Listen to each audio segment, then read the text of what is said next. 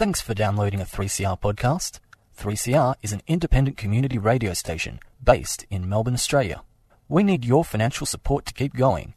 Go to www.3cr.org.au for more information and to donate online. Now stay tuned for your 3CR podcast. Panoply, panorama, panpipe, pansy, aha, pansexual, knowing no boundaries of sex or gender. Sound interesting? Then join Sally on Sundays at noon for Out of the Pan. All those gender questions making you think too hard? Whether it's transgender, bisexual, polyamorous, or beyond, we'll throw those questions into the pan and cook up the answers for you. So go on, push that gender envelope only on 3CR 855 AM digital and 3cr.org.au.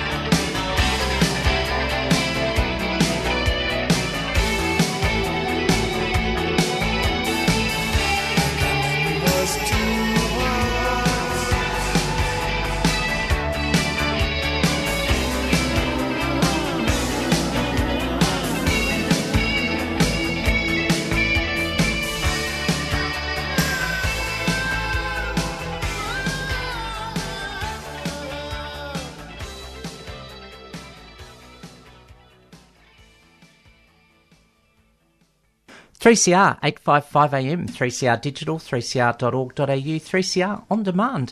Out of the pan with Sally, first broadcasting noon to 1 every um, Sunday afternoon. Thanks for your company. 3CR proudly broadcasts from the lands of the Wurundjeri people of the Kulin Nation, and we pay respect to elders, past, present, and emerging, and any First Nations peoples listening in by whatever means. Thanks for your company too. And the land was stolen and never ceded. Out of the Pan is a show covering pansexual issues, knowing no boundaries of sex or gender. And there's lots of ways to get in touch with the show. You can email out of the pan855 at gmail.com. You can SMS 61456 751 215. You can tweet at Sal Gold said so, and that's the bottom line. And you can look for the posts on my page, um, Sally Goldner, and also out of the Pan 3CR 855 AM Melbourne.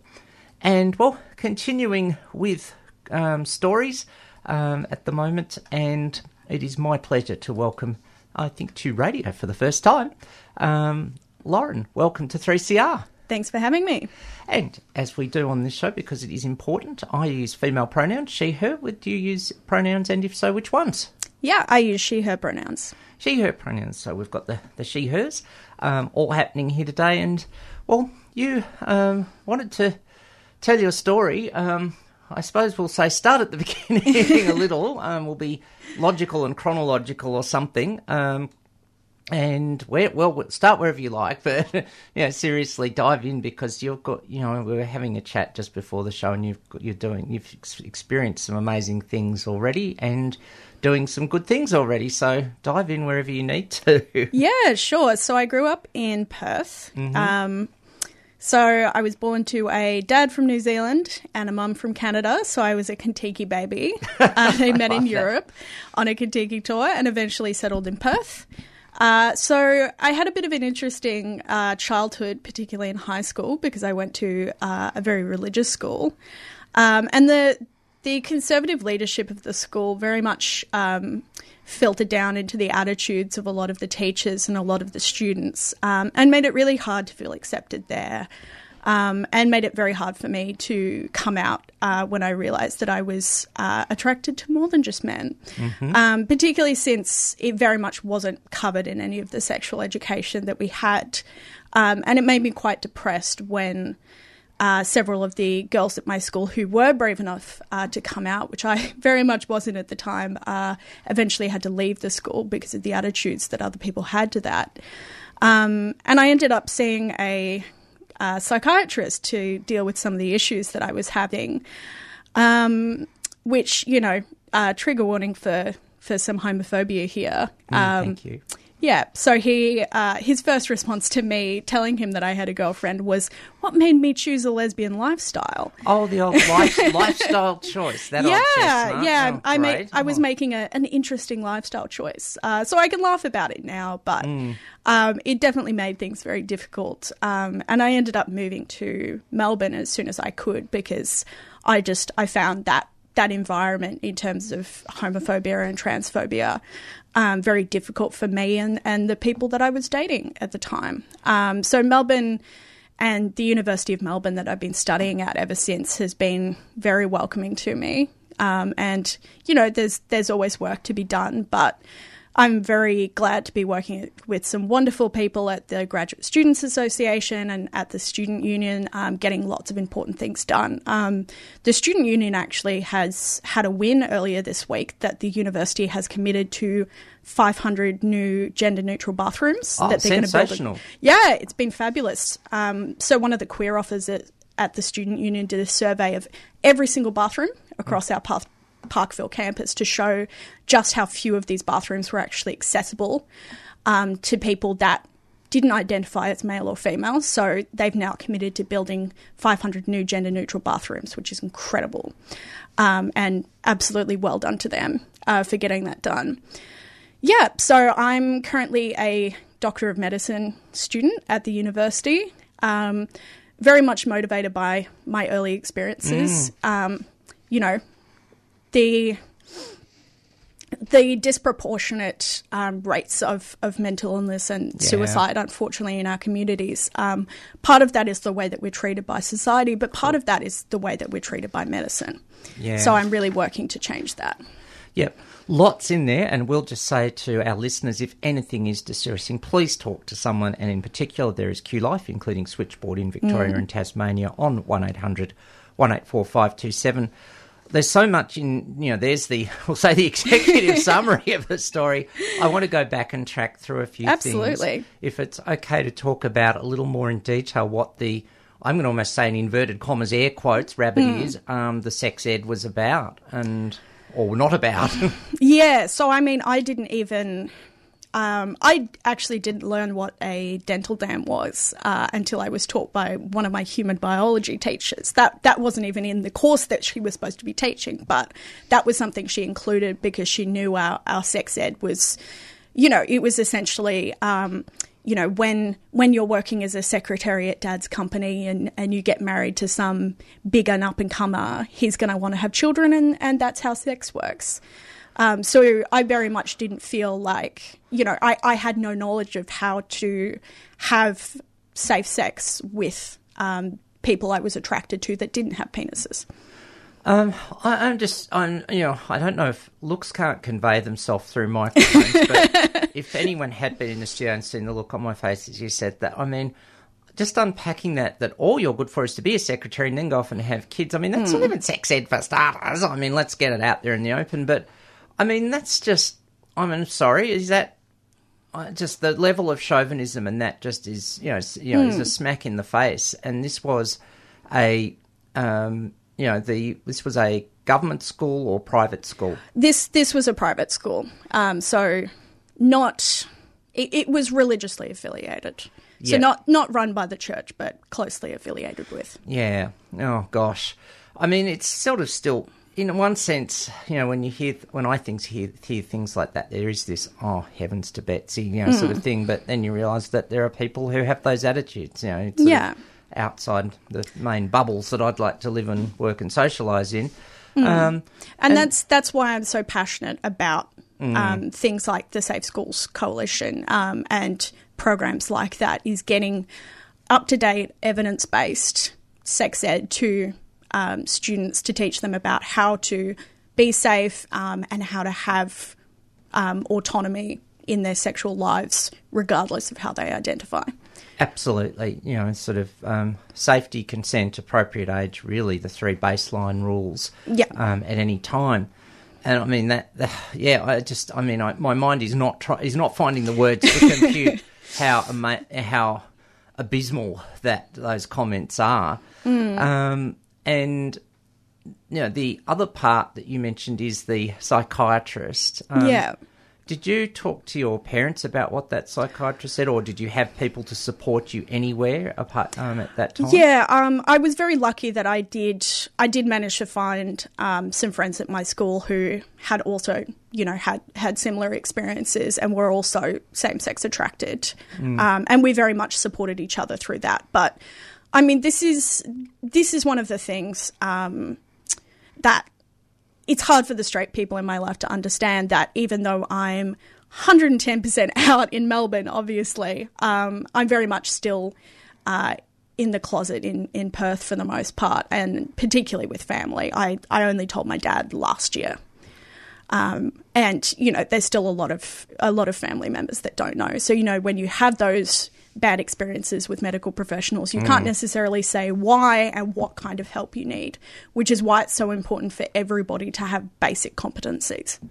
Absolutely. Gosh, that's awful to feel so well, largely isolated. But you know, there was that sort of. Does seem that where a school at least is conservative, the students have this sort of well, I'll use the phrase almost underground support network in a sense. Yeah, yeah. Um, which is something, but you've got to be able to find it, I suppose. Yeah, and that that was part of the problem that we did try and formally organise to have a, a gay straight alliance um, at the school, and were absolutely blocked by um, school school staff, um, and the school board said that we couldn't do that. Um, we tried to run a campaign because at the time, and I think this is still the case, that the school would only let us um, would only let us bring cis men to our school formal. Um, so I I was the only girl in my year 12 class out of about 180 that didn't end up going to that ball because I said, well, I can't bring who I want to bring, so I won't come.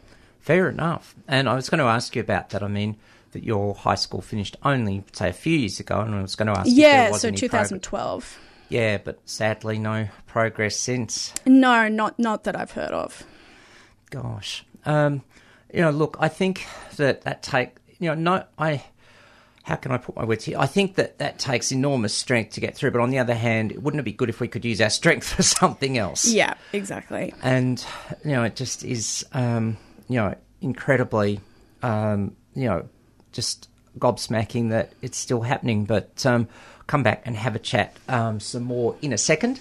But well, given that you just mentioned a formal, this was honestly not programmed. Listeners of all genders, here's Emma Wall and a, ta- a song called. Dinner Jacket, 3CR 855 AM, 3CR Digital, 3CR.org.au, 3CR On Demand, out of the pan with Sally and guest Lauren Taylor.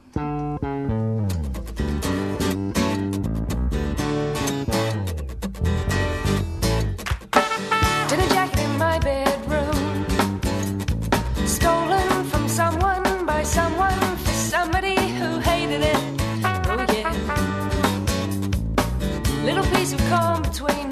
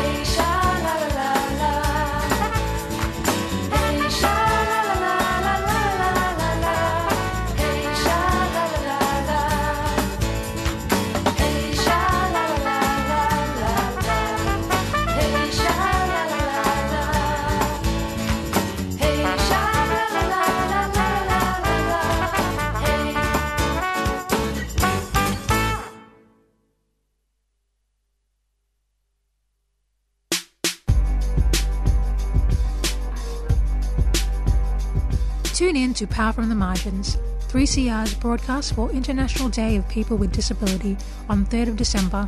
From 7am to 7pm, will feature BIPOC perspectives, live music, artists, and discussions. For details, visit 3cr.org.au forward slash Disability Day 2019.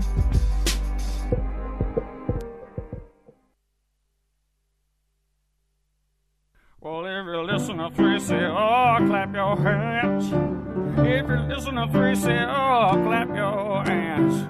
If you listen to 3CR, yes, you know where you are. If you listen to 3CR, clap your hands. If you listen to 3CR, clap your hands. If you listen to 3CR, clap your hands.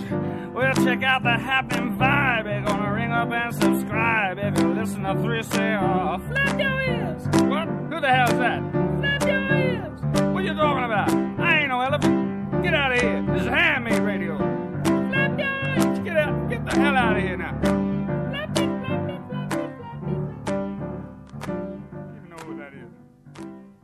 3CR, 855 AM, 3CR Digital, 3cr.org.au. Disability um, Day broadcast not too far away, Tuesday week, um, with a whole range of shows covering those issues.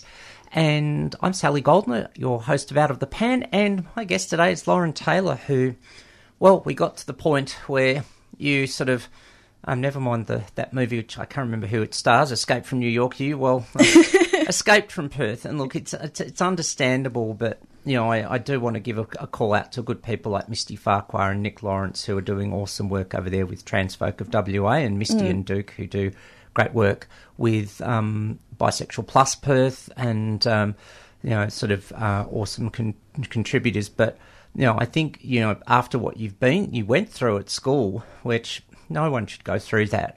Um, great that you know there's that strength, but you shouldn't have to be strong just to survive. In a sense, strong to grow yourself and other people. Well, you are. You know, you've st- came to Melbourne, and um, can I ask when you put in for courses that you wanted to do? Um, you know, was it um, you know sort of interstate unis um, to do medicine? Yeah, so um, the way medicine works at Melbourne is we do a postgraduate course. So I did my three year bachelor's. Um, So I have a bachelor in science, majoring in neuroscience. Uh, and then I applied to medicine. Okay, Um, so yeah, I didn't actually end up applying at UWA because I was so sure that I just I needed to I needed to leave Perth. Yeah, fair enough. And so you got over here, and as you mentioned in your sort of overview, you you know sort of um, it was like was the proverbial queertopia a bit. Oh, absolutely. yeah, look, there's great queer societies as far as far as I'm aware, as much as a 54 year old who um, not hasn't been done a course at uni for years, but pops in and does lectures. There's you know there are good things going on Absolutely, yeah. which is on most of the campuses that I can just you know think of racking through my brain, um, and um, that's welcome to see.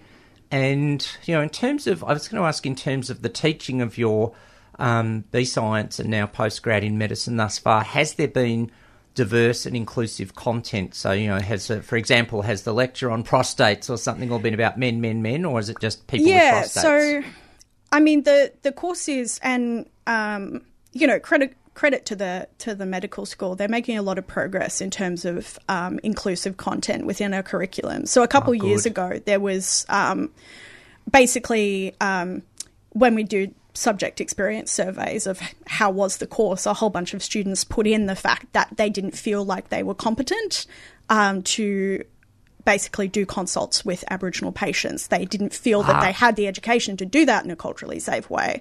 And the medical school absolutely heard us on that. Uh, so they hired uh, Dr. Ngaree Blow, who is uh, graduated from our course several years ago, um, very proud Indigenous activist, and she has transformed the course. Her and her team have done an incredible job. Oh, that's excellent to Um, hear. yeah. yeah. So Ngaree has put in a lot of content into our degree um, in terms of cultural safety and cul- cultural competency, but there is a long way to go. I think, um, particularly with including um, LGBTIQ health and making all lecturers, including guest lecturers, aware. So, particularly with um, content covering transgender and intersex um, individuals, I think there's a long way to go. Um, there's definitely still some content in the course talking about disorders of sexual development rather than about intersex health. Um, and as we know, um, a medical abuse of, of intersex people is is still a rampant problem within medicine. Yeah, gosh, lots of lots of things in there. I mean, we're sitting here talking about queer health with possibly, you know, um, a unconscious lens of Western Anglo middle class, etc. And you know, first of all, let's focus on where. Let's just shift the focus centrally to in you know First Nations health. That um, you know, obviously, you know, sadly, huge issues there. Obviously, with a lot of linkage to co- um, colonisation, that sort of thing. And so that's good to see that happen. Um, Absolutely. um, because everyone, as you, you know, you sort of said, everyone's health needs to be improved and keep improving. to- In fact, total health and well-being. So that's very awesome. But then, of course, we get to perhaps interse- you know intersectionality, which I always say, let's value all the parts of a person, but sadly, sometimes we devalue some or all of them, and so there could be for queer people and in First Nations where there's you know they're both, um, you know, could be issues there too.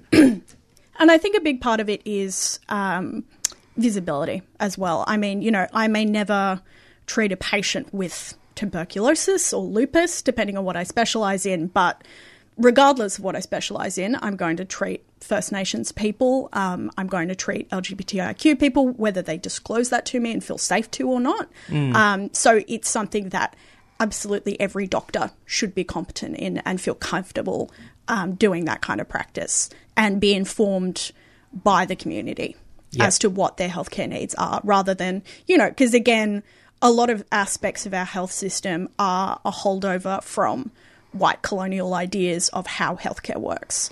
And that's not necessarily how healthcare works for us. Well, you know, true. Um, that um, you know, and it was a it's a very limited approach. Um, you know, a white approach, a cis approach, a hetero approach, an endosex approach, um, all those things. And you know, we were chatting, but just before the show about um, the the the issues for people with intersex variations and. Um, just that there hasn't been anything remotely like an intersex tipping point yet by a long way, and that just you know it's still you know bi and trans are sort of clawing our way in, so to speak, but you know I strongly feel for where people with intersex variations are at, particularly in the medical um, structures. And I think a big part of that is allyship and Yeah. making sure that absolutely everybody is trained. Um, because I do a lot of training with medical students um, and junior doctors in terms of giving them that toolbox of, you know, if you do have a transgender patient, here's how to sensitively ask the things you need to ask about their medical history, those sort of practical skills. But um, at the end of the day, it's about um, those of us who are starting to come through, you know, that medical training program um, and try, starting to take over the leadership of the medical establishment. It's about calling out those practices and rejecting those practices, whether they specifically affect us or not.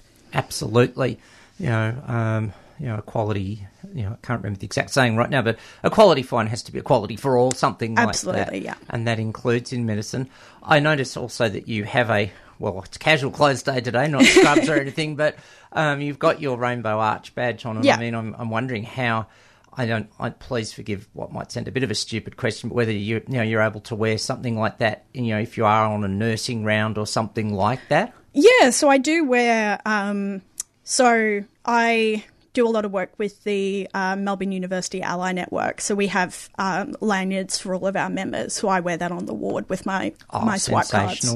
Yeah, which you know it's not everything you know you can't just you know put a rainbow sticker on the door and obviously someone has to want to wear some sort of rainbow or part thereof's insignia but it's still to you know a help i think i Yeah. think it does far more far more good when when the education is done behind it yeah, um, and it has led to a lot of you know other students and even junior doctors coming up to me and going, "Oh, I see the. Can I ask you?"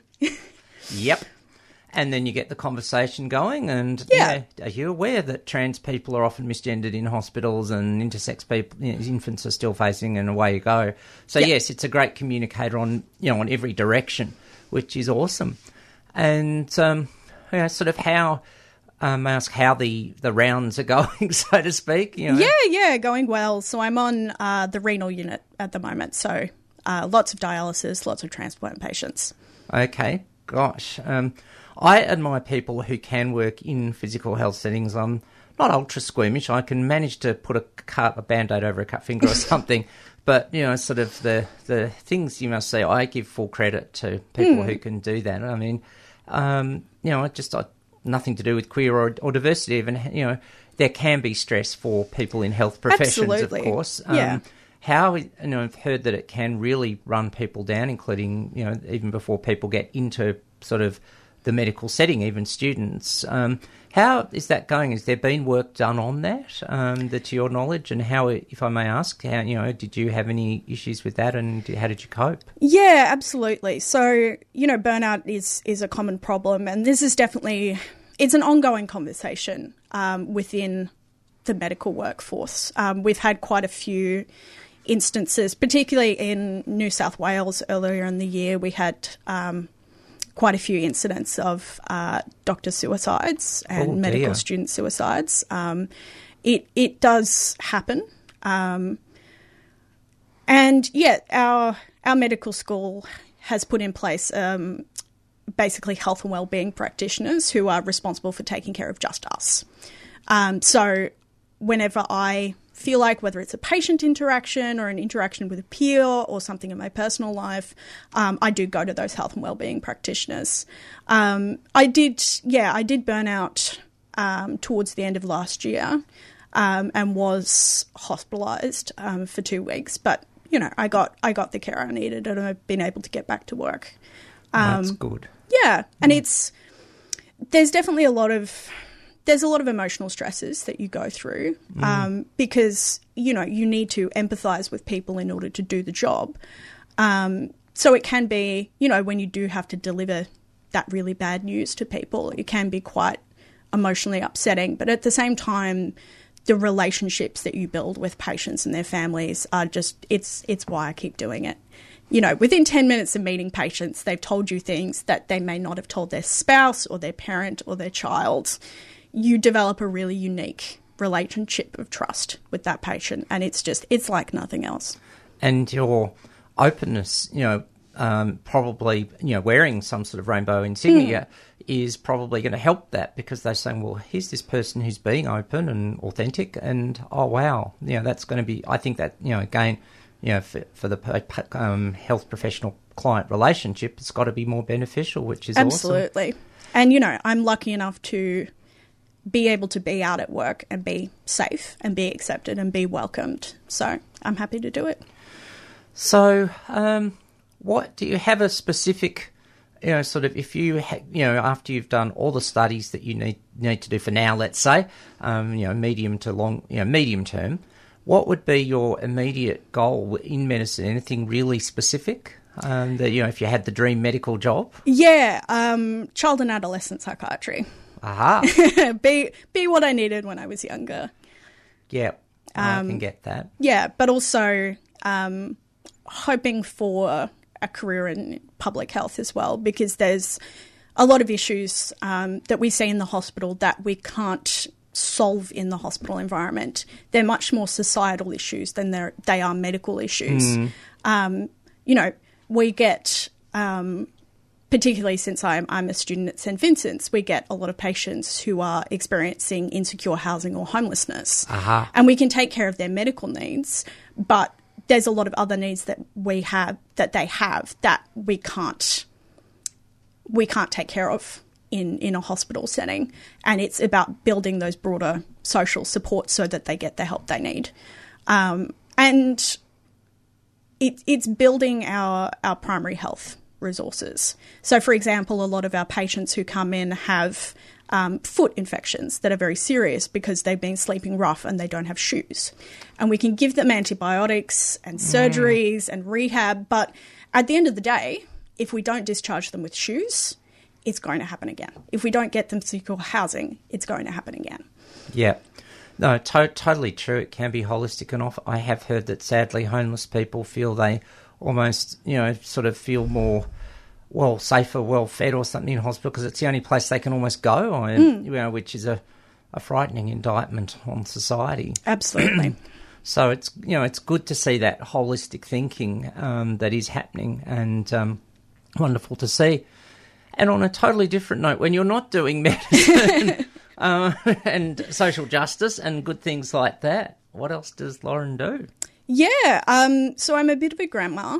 Um, I do uh, a lot of fibre crafts. So I knit and uh, I crochet and I embroider, and I've started spinning, spinning my own wool recently.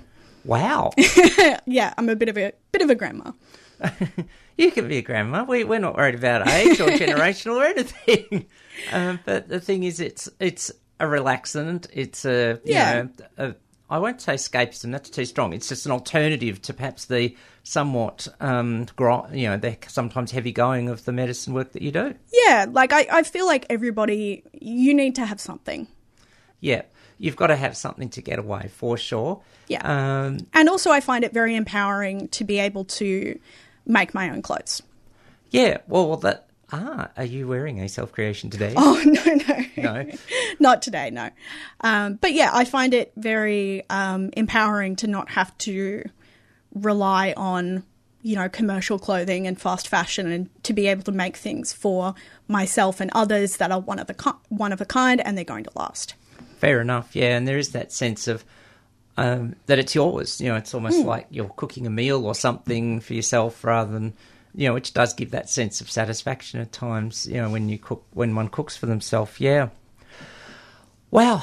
And um, yeah, um, it's just look, it's just awesome to hear of these things, and you know, I do want to pay tribute to people who have done a lot of pioneering work in queer health. Dr. Ruth McNair, who got I haven't had a chance, I forgot to mention, got some an Australia Day, uh, Queen's Birthday honours. Um, uh, I think it was Order of Australia. Yep, it was. Congratulations to Ruth. Yeah, you know, I've got to say one of my favourite moments um, was at a conference a few years ago. It was the mental health conference, and I, you know, was trying to pretend to know how to do social media, put a picture on Facebook, and um, someone just posted underneath, "Love that doc," and I think that sums up Ruth pretty well. Just an awesome human, and of course, um, someone who got um, medicine going in student um, settings to try and get the curriculum to be more inclusive. Um, Asiel Aiden as well.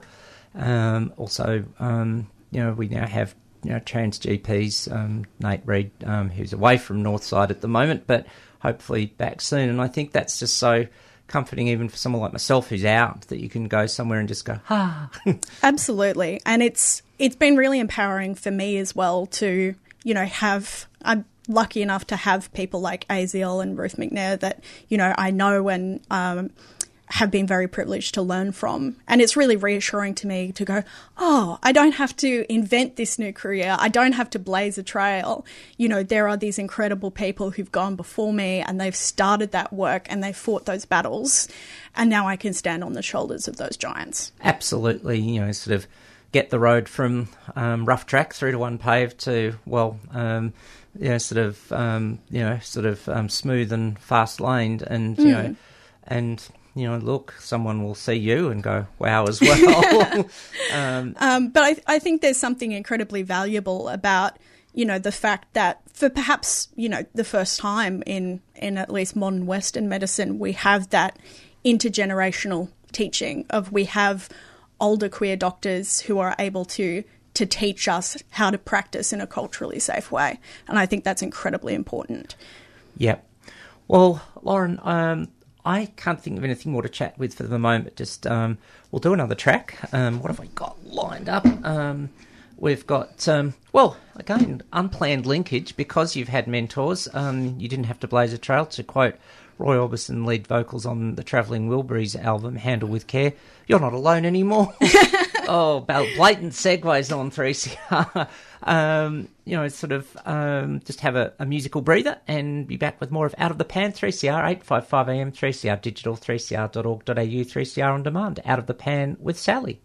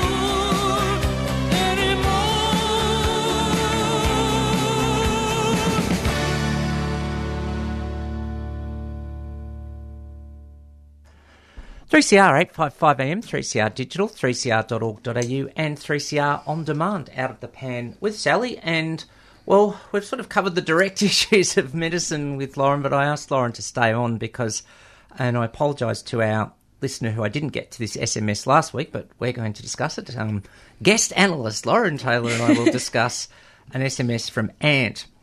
Um, strong rumour that a new organisation will be set up just focusing on lesbian, gay, bisexual issues, rights, and not including trans, intersex, or the term queer or fight for equality within a conservative environment.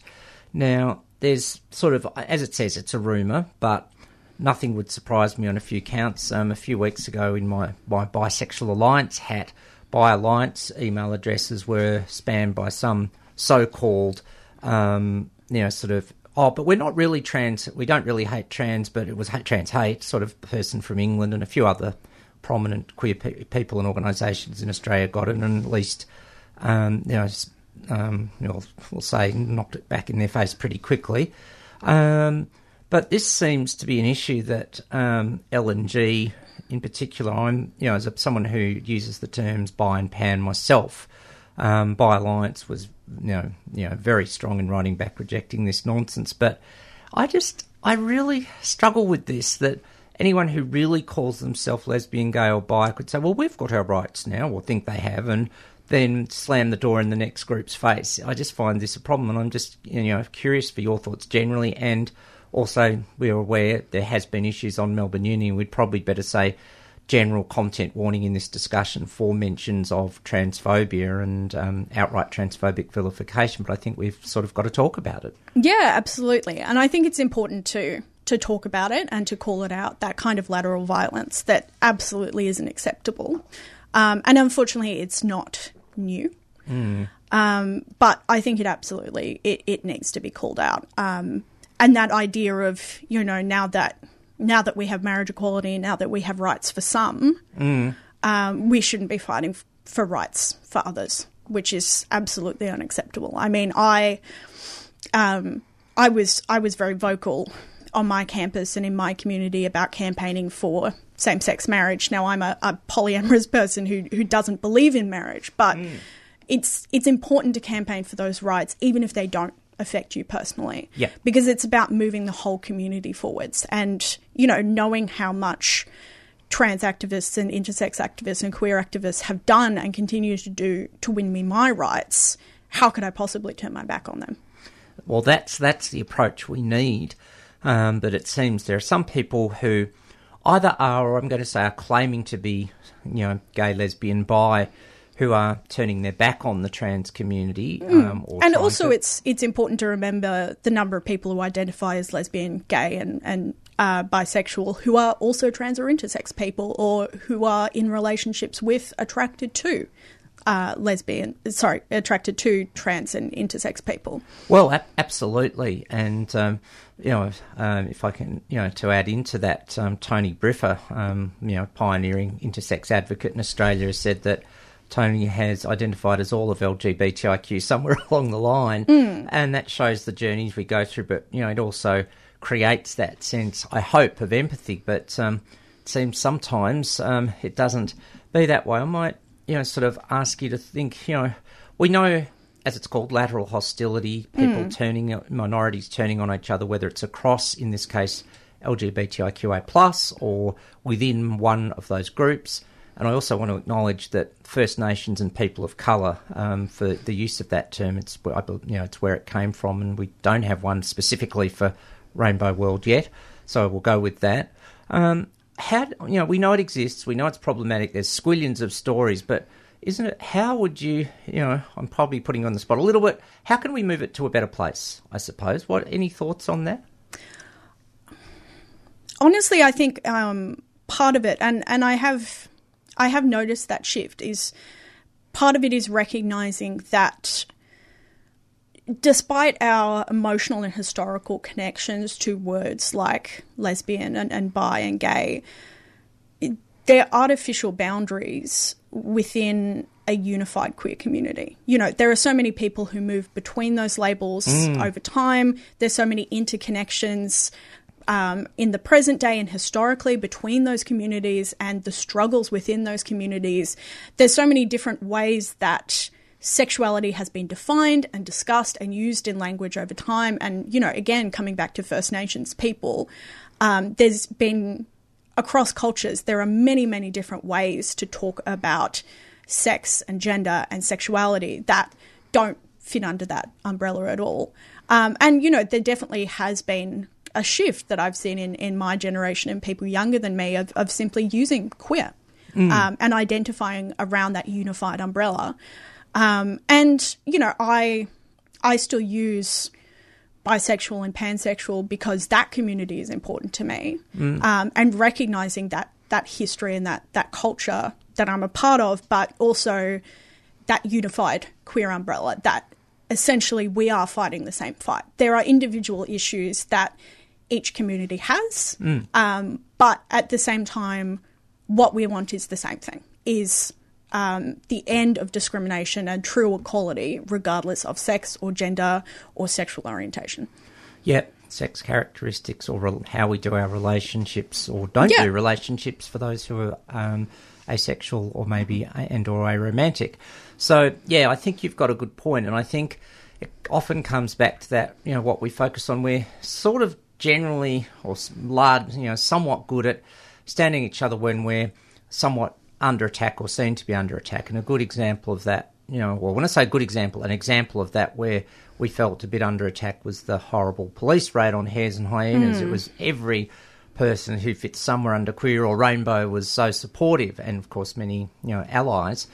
But you know, sometimes when we're not under attack, we what unites us. We need to sort of focus on those values and put them into practice a bit more. Mm, but un- unfortunately, too much of the time, it's, you know, when the community does come under attack, it's, you know, trans and intersex people and people of colour putting their own struggles for their own issues on the back burner mm. in order to show solidarity with LGB.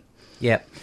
Yes, don't mention the postal survey. I did once, but I think I got away with it, um, to quote um, Basil Fawlty.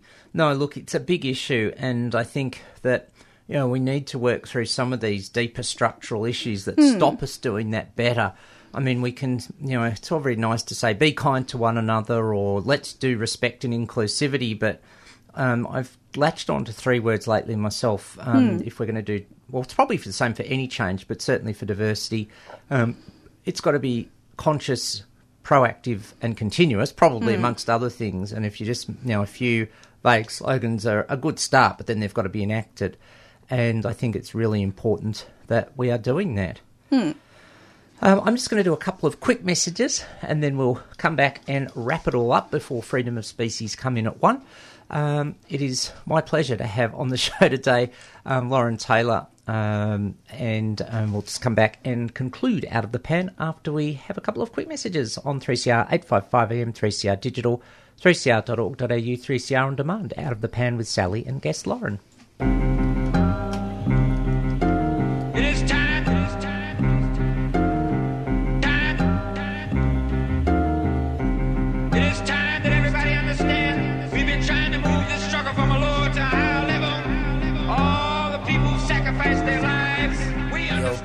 Rod Stars. What up, this G1. This is DJ Illinois. And together we are Rebel Rebel, Diaz. Diaz. And whenever we out here, we listen to 855 AM, 3CRD Digital, 3CR.org.au. You already know what it is. Free Radical Radio, let's go. 3CR. future.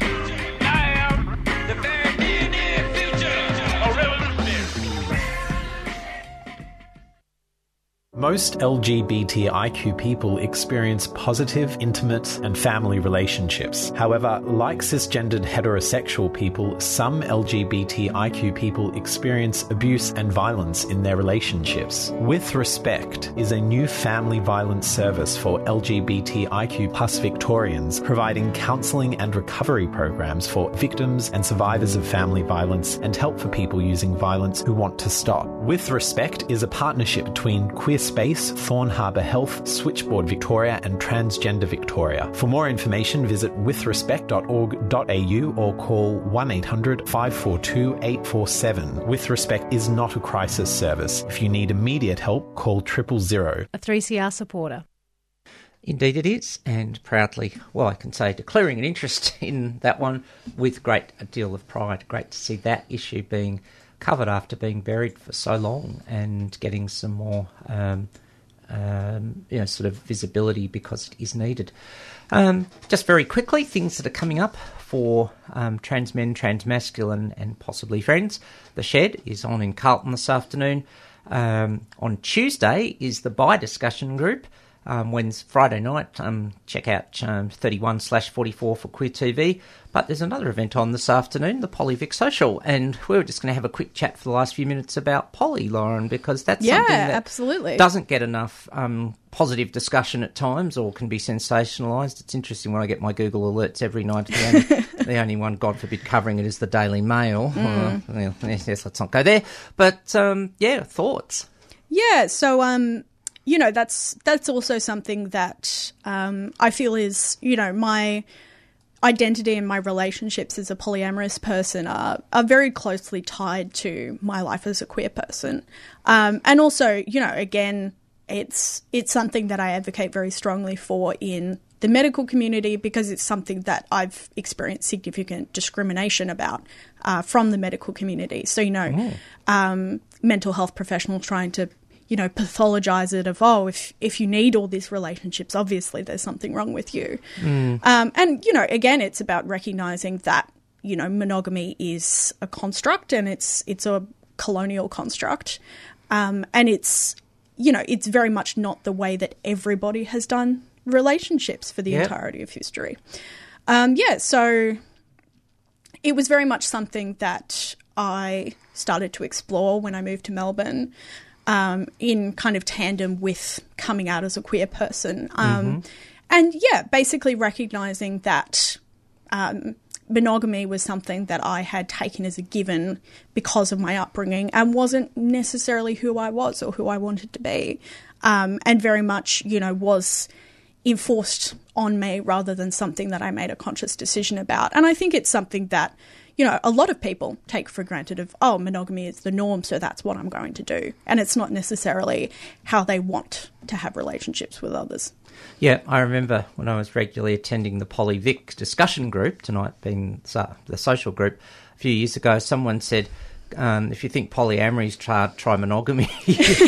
and, you know, I think the serious um, way to look at that is that, um, you know, look, it's it's hard if it's not who you you feel that if you if you don't think it's or feel or think it's authentic for you to do whichever, then the other way or something else is going to be hard.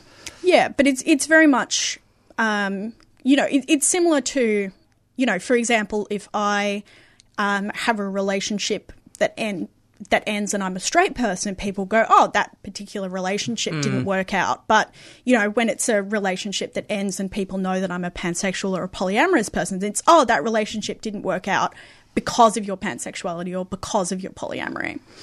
Yeah. Oh gosh, so so often does that happen. You know, relationships of all sorts break up. They all just end because you know for whatever reason hmm. or no reason at all. Yeah, and I think being being poly has given me a new perspective on relationships that I think is a lot more realistic and a lot more helpful. And you know, trying to tie myself to again that that heteronormative narrative that you know I was going to date somebody and then move in together and then we're going to get married and have children and you know retire to Queensland and die.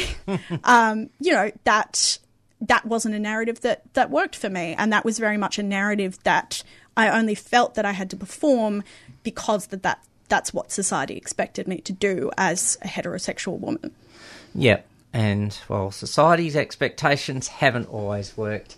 We're going to have to leave it there, Lauren. Yeah, Look, sure. It's been an absolute delight to have you on the show and hear the perspectives, and just so good to see this happening in medicine to make it more inclusive and intersectional. So just keep rocking and stay in touch if there's things that you're doing that you Yeah. want, to, want to announce on the show or come back at some point. Um, just been, it's absolutely awesome to see these things happening. So just keep tracking. Yeah, thanks for having me. An absolute pleasure. Um, well, gosh, um, again, totally unscripted, people of all genders, but I'm going to take it out today with Paul Kelly from Nature with the great um, vocals um, in the song of Kate Miller Heidke. bound to follow. We hope people are bound to follow in the medical profession. Lauren Taylor, thanks again for being on Out of the Pan. And for everyone else, um, for our listeners, that is, catch you next week.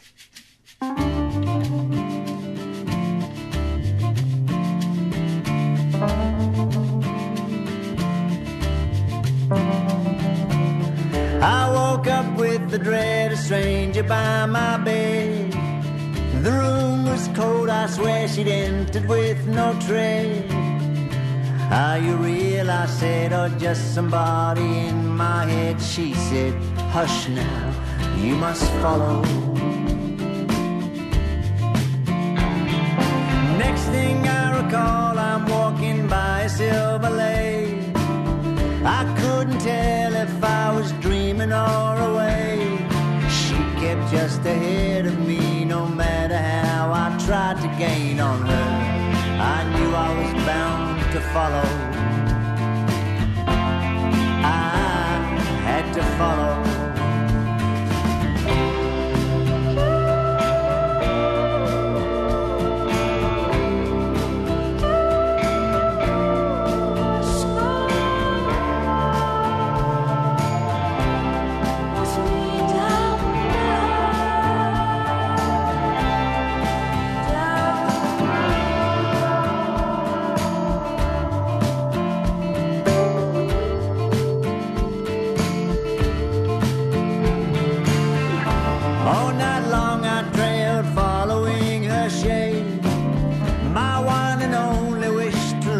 Upon her face. Though I seemed to be the hunter, I was much more like the prey, and I was bound to follow. I had to follow.